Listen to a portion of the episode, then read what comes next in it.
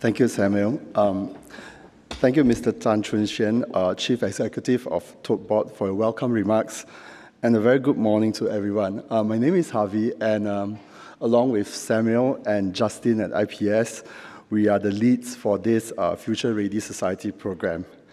Uh, first, I want to acknowledge uh, Tote Board's support for the Future Ready Society program and for its broad vision. This novel program, as you have uh, realized, has two symbiotic components Impact Fund, which tests beds on the ground solutions, and Knowledge Partnership, which conducts future themed research.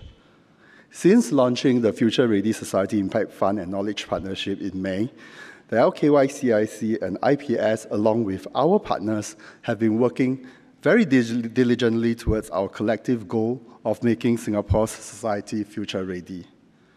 There is no silver bullet to this ambitious goal. We believe that knowledge sharing, mutual learning, capacity and capability building, and the active promotion of the concept of the future and future society are four key strategies to reach our goal.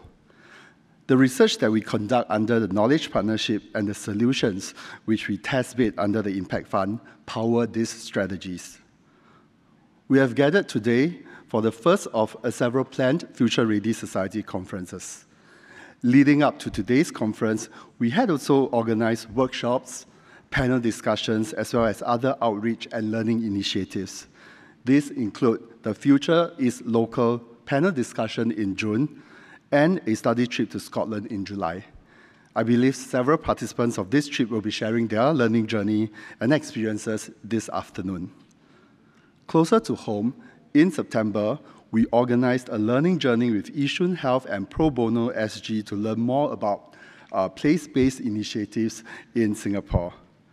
Since May, we have also begun three research projects which look at future-ready workforce, sense of belonging in the face of future urban renewal, and the first of its kind national survey on citizens' participation sorry, citizens' perceptions and attitudes towards the concepts of future and future-ready society.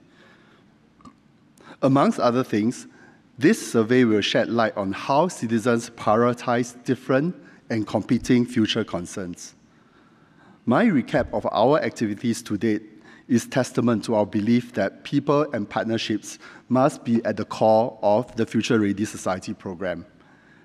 Now, this brings us back to today's conference, we will learn how future communities can be empowered and connected through human relations, lived environments, and advanced digitalization, summarized alliteratively in the three motives of peer, places, and platforms.